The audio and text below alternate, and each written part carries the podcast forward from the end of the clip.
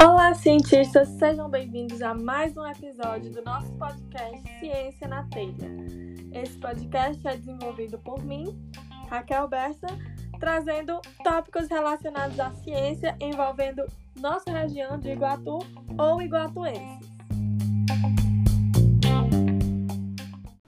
O episódio dessa semana traz mais uma vez professores para discutirmos um pouco sobre essa profissão. Mas dessa vez vamos conversar com professores universitários, Jefferson Aleph e John Leite. E aí, será que tem diferença com o nosso episódio com professores de ensino médio? Vamos conferir.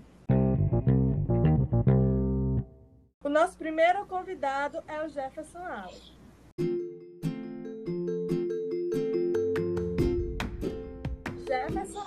Mora no Tabuleiro, é filho de Bilu, sobrinho de Val e neto de Mundinho.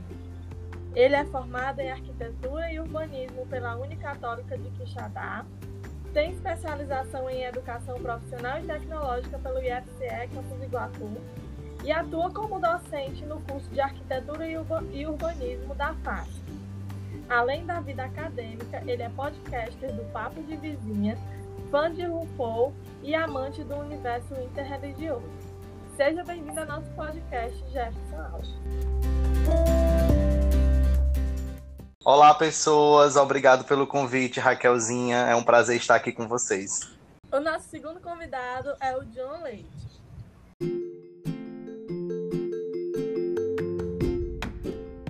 John Leite é Francinete de Souza Leite Carlos Alberto Leite, enfermeiro formado pela Universidade Regional do Cariri e também professor universitário nessa mesma instituição. Ele é mestre em saúde da criança e do adolescente e seus hobbies são assistir filmes e séries e sair com os amigos. Seja bem-vindo ao nosso podcast, John. Oi, pessoal. Um prazer enorme estar aqui conversando com vocês.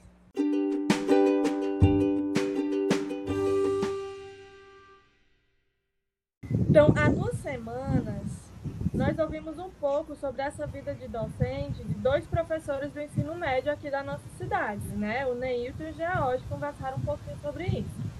Hoje nós temos um pouco de uma continuação dessa conversa, mas com esses professores universitários que são de áreas distintas também um pouco realidades distintas, né? E para começar a nossa conversa, eu gostaria de saber se vocês já haviam tido alguma experiência com a docência antes de ser professor nessas universidades. Como é que aconteceu essa escolha de vocês para docência?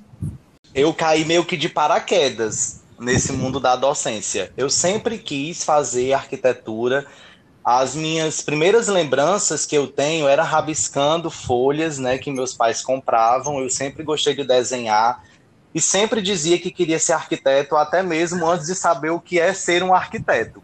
Então a gente tem todas aquelas expectativas antes de entrar na faculdade. E essas expectativas eram expectativas meio de, ah, vamos abrir um escritório, vou abrir o meu escritório, vou ser um grande arquiteto, vou fazer muitos projetos né? E eu entrei na faculdade, no meio universitário, com esse desejo. Só que foi assim, caindo do cavalo, literalmente, né?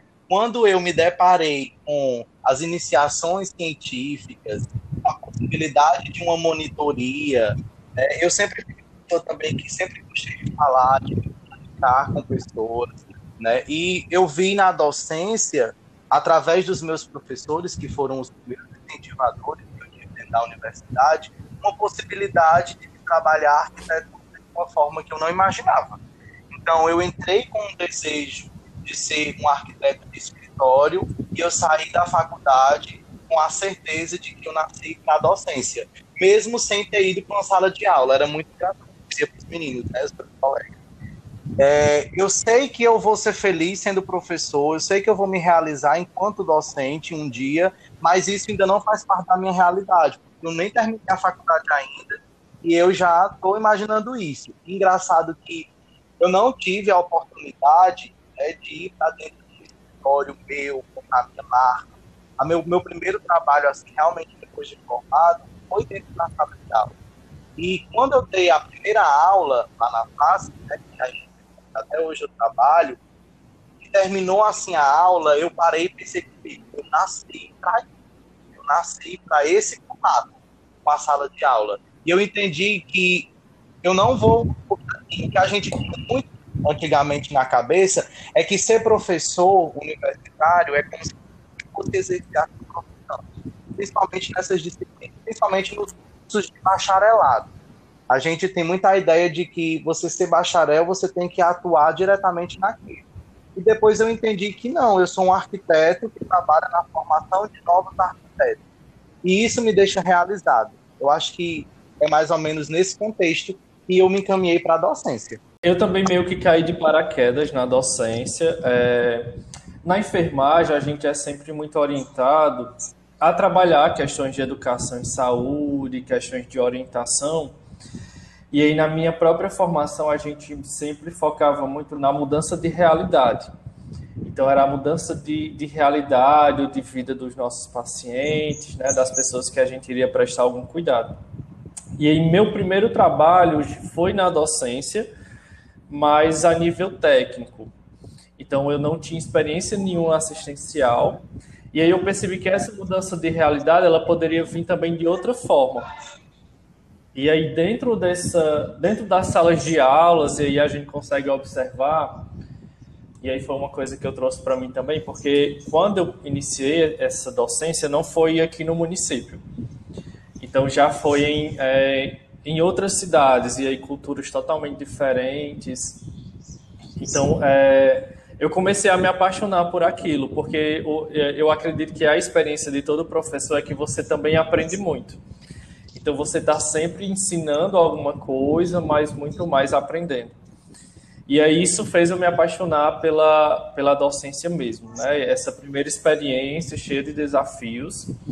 É, tive uma prática assistencial, mas aí é, essa prática assistencial me fez perceber que o meu caminho é pela docência, que foi realmente onde eu me apaixonei.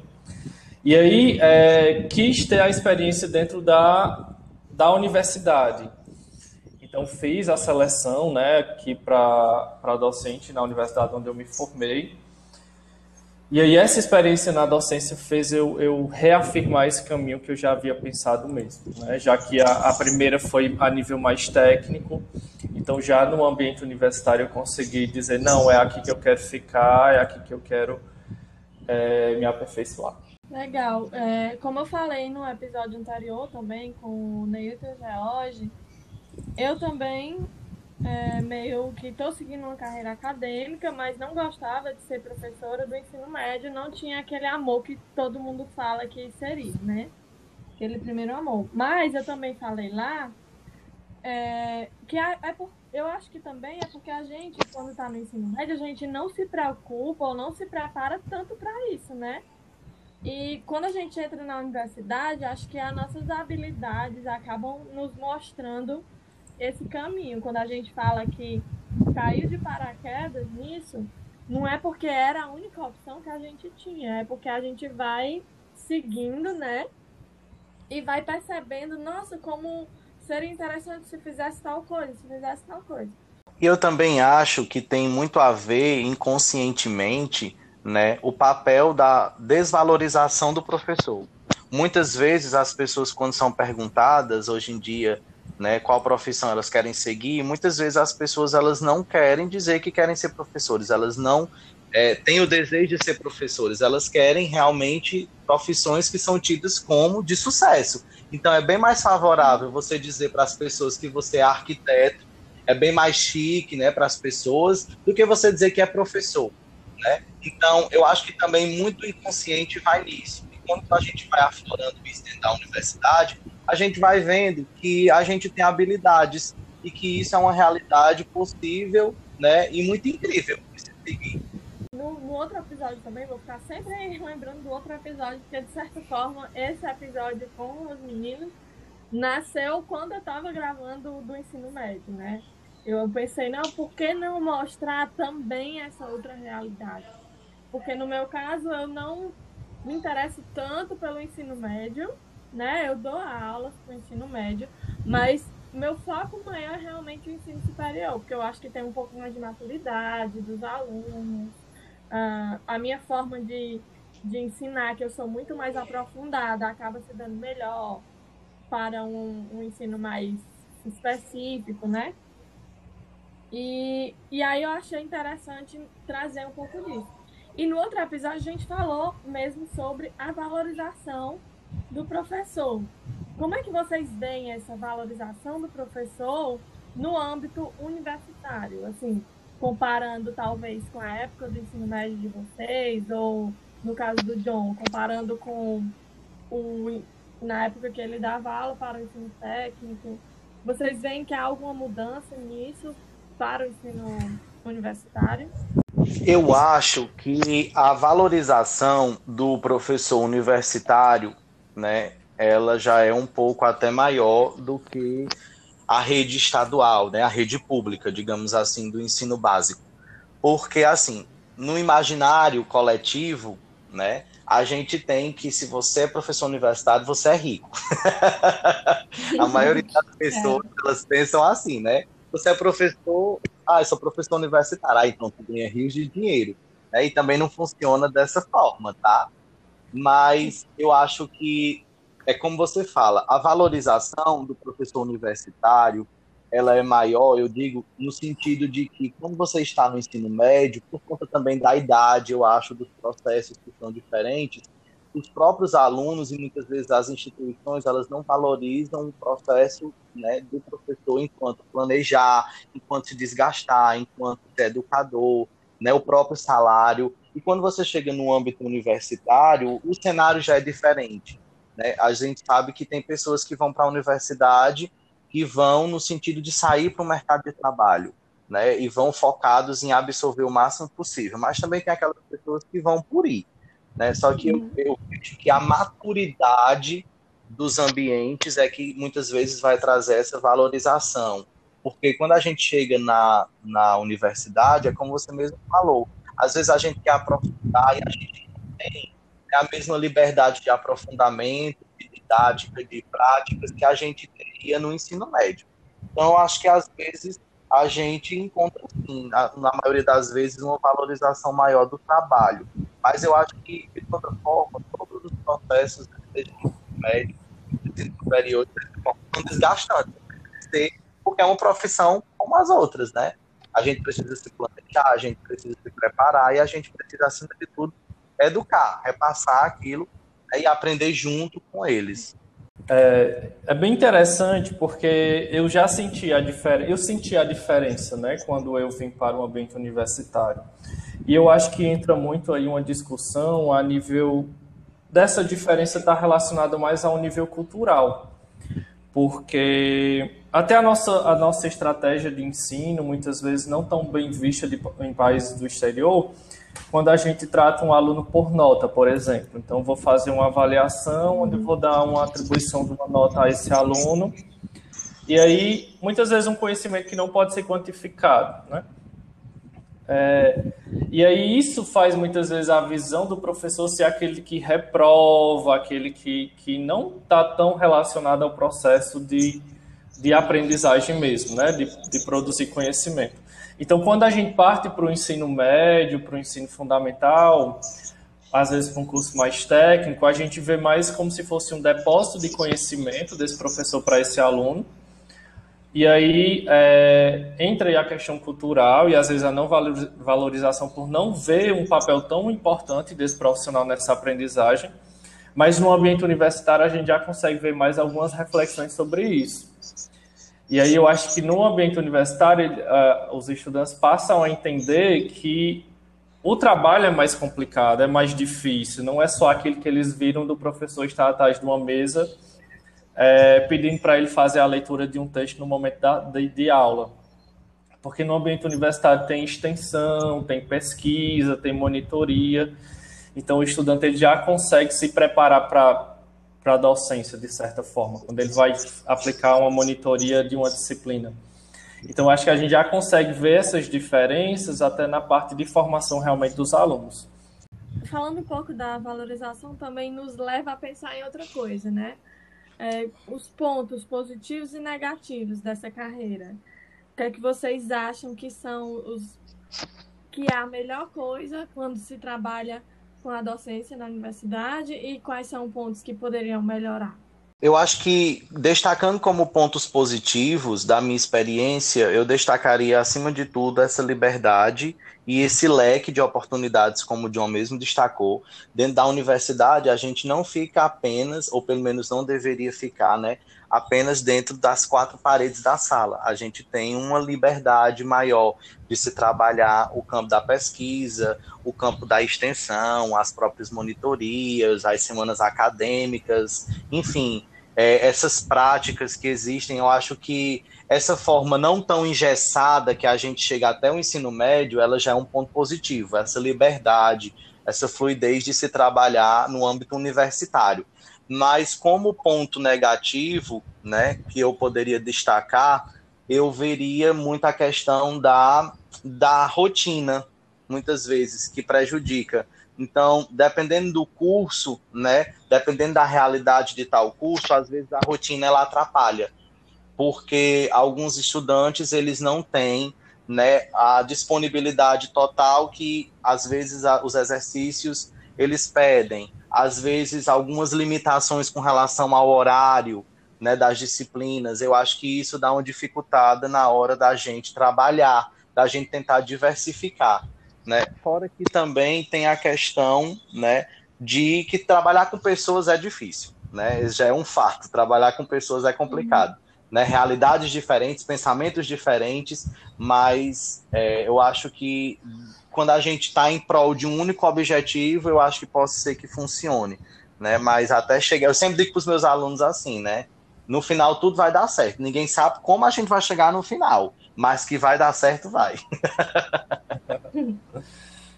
é, alguns pontos que o, o Ale falou, eu, eu concordo, né? Porque é o que eu vivo também. Mas eu acho que o que eu considero como muito positivo é a troca de experiência que nós temos no ambiente universitário, porque você lida com diferentes profissionais, por mais que tenham a mesma formação, mas que são de, de áreas, eles caminham por áreas diferentes, então especializações, mestrados, doutorados, então a gente está sempre muito, está é, tá aprendendo muito nesse processo, né? E nos eventos que a gente constrói, nas atividades de pesquisa e extensão. Eu acho que essa troca de conhecimento ela é muito mais rica no ambiente universitário. Principalmente aí quando a gente tem publicações, resultados de pesquisa. Então a gente consegue. É... Eu acho que é quando a gente consegue realmente ver um, um retorno que a gente precisa dar para as pessoas aí no, no, quando a gente fala de sociedade. E já os desafios, dificuldades, eu acho que é muito mais a relação aí de, de mudar um, um pouco do, do que já foi previamente construído, porque o, o próprio processo de ensino tem a questão da desconstrução para depois construir, né? Então, quando a gente vem do ensino médio, a gente tem aquele, aqueles roteiros, você vai fazer um estudo dirigido e as questões da prova vão estar aqui. Então, quando a gente está no ambiente universitário, para a gente conseguir desvincular isso, é, muitas vezes é mais difícil.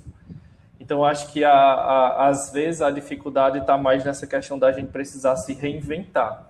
A própria pandemia fez com que isso fosse mais evidente também, né? A gente teve que mudar a estratégia de ensino da, da sexta para a segunda. Então, é, os desafios são mais nessa questão de reinvenção na utilização de metodologias ativas, se vai dar certo, se não vai.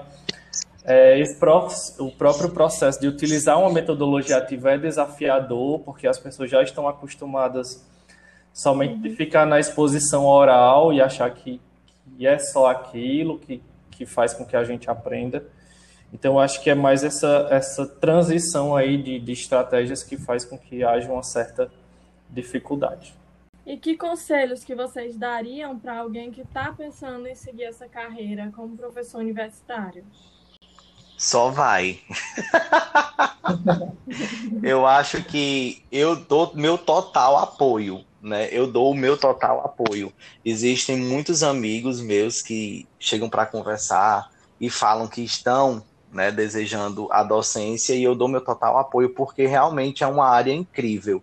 John tocou num ponto muito importante que é essa troca. Eu acho que o mais gratificante quando a gente termina um semestre, às vezes termina até uma própria aula, é quando você faz um saldo daquilo que foi visto e você diz assim: eu aprendi muito. Eu me desafiei a acreditar nas pessoas, eu me desafiei a conseguir né, fazer tal feito e juntos a gente aprendeu. Então, esses, essas trocas, esses processos que acontecem na docência é o que faz dessa profissão tão incrível, porque a gente aprende e a gente ensina né, essas trocas diariamente. E eu acho que isso é o, o melhor, né, a, o melhor ganho que a gente tem. Então, as pessoas que, que se sentem aptas, né, e que têm desejo de seguir na docência, só só vai, e vai dar tudo certo. É, uma frase que eu sempre utilizo com meus alunos é essa: vai dar tudo certo. Não importa em que estágio a uhum. gente está, mas no final dá. E aí eu acho que eu acredito que é isso mesmo. A, a gente está aqui para viver, e aí é viver experiências. Muitas vezes a gente não quer ser desafiado, quer ficar na, na nossa zona de conforto. E aí a gente precisa realmente sair dessa zona para a gente entender aí que há um universo de possibilidades e que a gente precisa vivenciar isso. E aí essa vivência no ambiente universitário é muito boa, é muito rica. Então acredito que todo mundo deva conhecer, experimentar. É... Vai ter desafios, como em todos os locais de trabalho, em todos os locais que têm relações com pessoas. Mas aí é, a gente consegue observar uma autonomia muito grande, e aí isso faz com que a gente cresça muito enquanto pessoa e enquanto profissional. A sala de aula é nossa responsabilidade, compartilhada aí, claro que com coordenação e com os alunos, mas é um processo aí que a gente precisa sempre estar se aprofundando, estudando, e aí isso enriquece muito tanto a gente enquanto pessoa como profissional.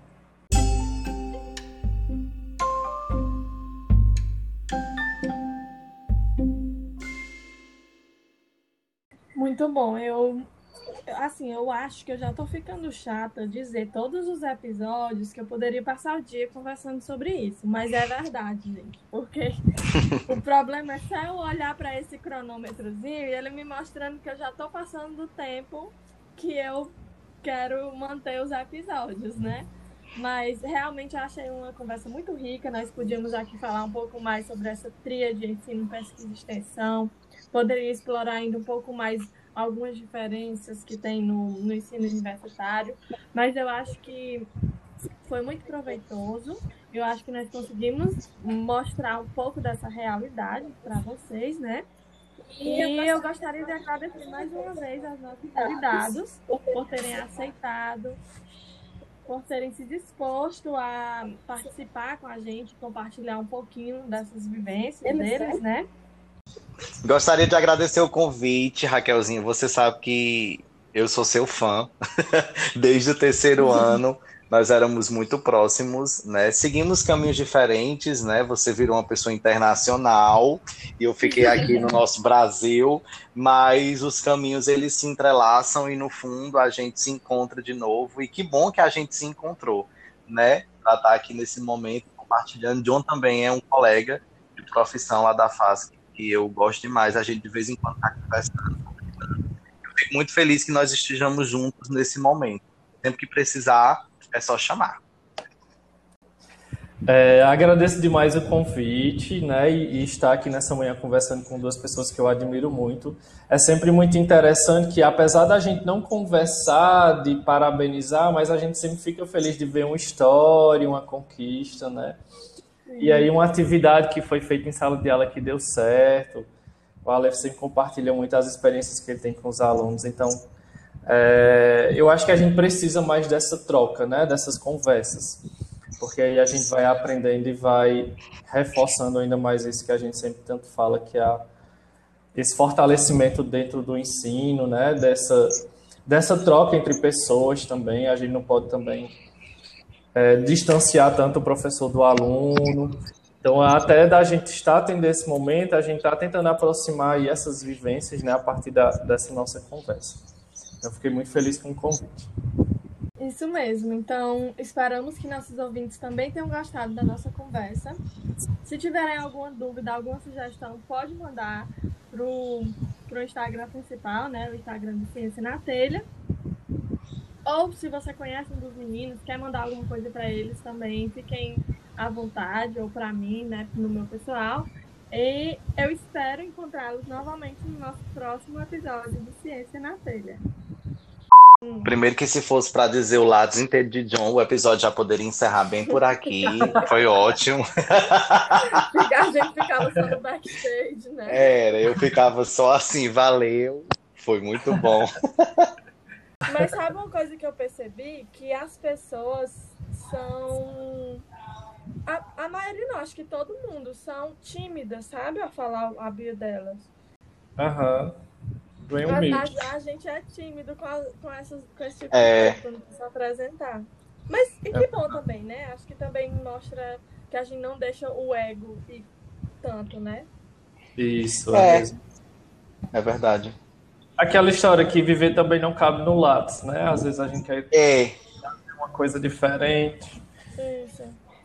É, é isso aí... que eu ia dizer. Eu acho que o melhor de tudo são as experiências que a gente adquire com tudo isso. E vai muito além do instituto. E uh, eu acho que aqui também não se valoriza tanto. Tipo, esse podcast é uma coisa que vai ser um ponto positivo no meu currículo para fora. Uhum. Enquanto que aqui as pessoas tipo assim, uma seleção, quando é que vai ser valorizado, né? Nunca. Ah, uma coisa que eu achei interessante foi que nessa última seleção do doutorado que eu fiz, eles colocaram para pontuar a questão de lives, é, ah, a, a, live que você participou, a que, a que você organizou, então estava pontuando, achei bem diferente. É porque eu acho que quando eles fazem isso, eles meio que englobam o que está acontecendo, né? Não fica é. um, um atípico. Porque se realmente 2020 foi um ano em que é, tudo foi de forma remota, estava sendo produzido, não foi um ano terrível. Por mais que a gente tenha a ideia do presencial como ideal, mas a gente não pode descartar o ocorrido de forma remota. Então, eu acho que ficaria mesmo porque a gente participou de roda de conversa, de mesa redonda, de evento, de aula, de live, e tudo isso foi gerado conteúdo, né? Isso, e também a gente se prepara para tudo isso, né? Sim. Realmente.